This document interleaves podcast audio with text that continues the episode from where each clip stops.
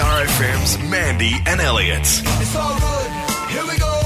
Now, magician Cosentino, he's doing a show called Twisted Reality Reloaded. Now, he's only, only doing four shows in Melbourne, and basically it's back by popular demand. And it's the best bits from his international tour, Twisted Reality, that he did last year, plus a, a few really cool extra tricks. And yesterday, we went down to his magic headquarters where literally all the magic happens. Mm-hmm. And we sat down with him to ask him what to expect in this show that he's bringing to Melbourne later this month.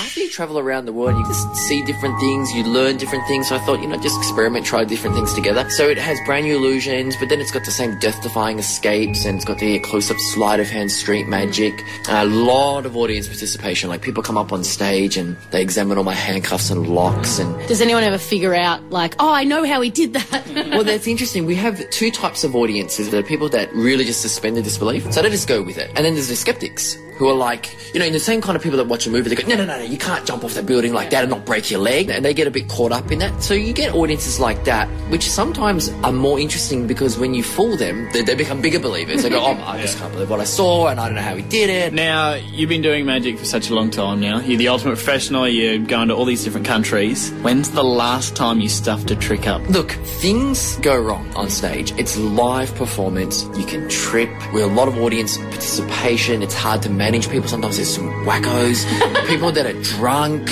Um, so things go wrong. And I try to explain to the and said, it's a live show. You know, it's not. If you want to see it perfect, watch my TV shows Yeah. because they're edited. And we have a plan B. And if the plan B doesn't work, then um, Sayonara. correct. have you ever have you ever found yourself in danger? Like you know those those death defying ones. They are scary enough as it is. Has anything ever gone wrong during one of them? Yes. Um, on stage, we get a few injuries, little cuts and bruises, uh, fractures, nothing too big. Broken bones. Nothing too big.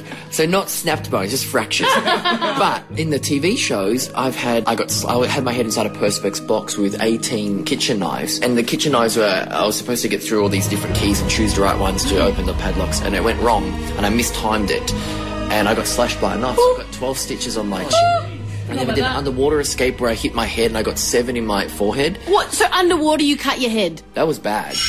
I'm the type of person that, like, if someone says to me, "Oh, I've got a massive secret, but I can't tell you what it is," I'm like, "Oh, you annoy me so much. You need to tell me what it is, right?" So magic, uh, as fantastic as it is, it annoys the crap out of me, right? Is there anyone that you have revealed your tricks? Like, if there was going to be anyone, you'd, you'd have to choose me. But is there anyone that you've, you know, have you ever revealed any tricks of yours, Um, other than you know your, your stage, like That's your what I was crew? say no, I've never revealed the tricks. Um, stage crew know, but everyone's on a need to know, and, and this is a truth. Yeah. Like, not everyone knows everything because if you're an assistant and you don't need to know a certain aspect, you don't know. Really? Yeah. However, we do teach. I've got a magic kit where I teach kids tricks. So I have taught kids tricks from my particular. Hmm. The little tricks, nothing doing the intense. basic ones, exactly. new tricks, right? There's so much creativity behind it, and then there's working out how to actually execute it. How on earth do you go about that creative process? Okay, so we come up with an idea. It could be anything. You know, honestly, I'm inspired by just uh, having like a, a vivid, childlike imagination. Not being childish, but having that sense of um, not setting limitations. Now, if you look around, you notice like you know, fireman pole here. Yeah, what's with that? I thought you were going to give us a show later. Bring Um, girls back here. yeah. Well, you know, people say um, it's a bit thick uh, for a stripper pole, but you know, it does convert automatically. Yeah, it does convert automatically, but that's a whole different show. Um, and we've got you know Up late. up, up, up late with cause.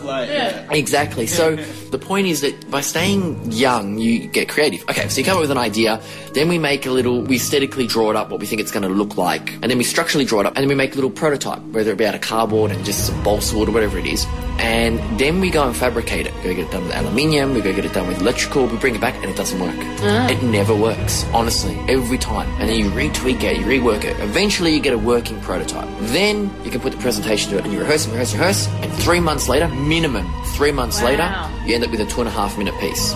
I have so many friends that I've spoken to after I said we'd come and chat to you, and they said, "Oh, you're going to see Constantino. You're going to go see Constanrino." What's with gonna- that? How many people get your name wrong? Yeah, you know what? I- I'm glad you actually brought it up. Um, so it's Cosentino. Yeah, we even had to look. There was someone at work that said it the other day, and I'm like, it's not Constantino, it's Cosentino. Why do they get that? Sometimes I get people coming up to me and say, "Hey, Cosimo," and I'm like, "Cosimo?" Quasimodo. Yeah, yeah, and I'm like, "What's going on there?" But it happens. Um, Constantino is actually a name, which Ah, is is Greek. that why? And Cosentino is Italian. So I'm not sure why that happens. You know what? There's probably Facebook fan pages and things with more with more numbers on Constantino than Cosentino. If you like us and can't get enough of Cosentino, head to our Facebook page right now, Star FM Gippsland. He showed us a trick yesterday. He literally made water stop coming out of a full bottle of Mount Franklin. Like we tipped Yeah, it upside tipped it- down yeah, everything. Upside down. It was Nothing crazy. came out. Yep. See the video now on our Facebook page. Mandy and Elliott. Weekday mornings from 6 on Star FM.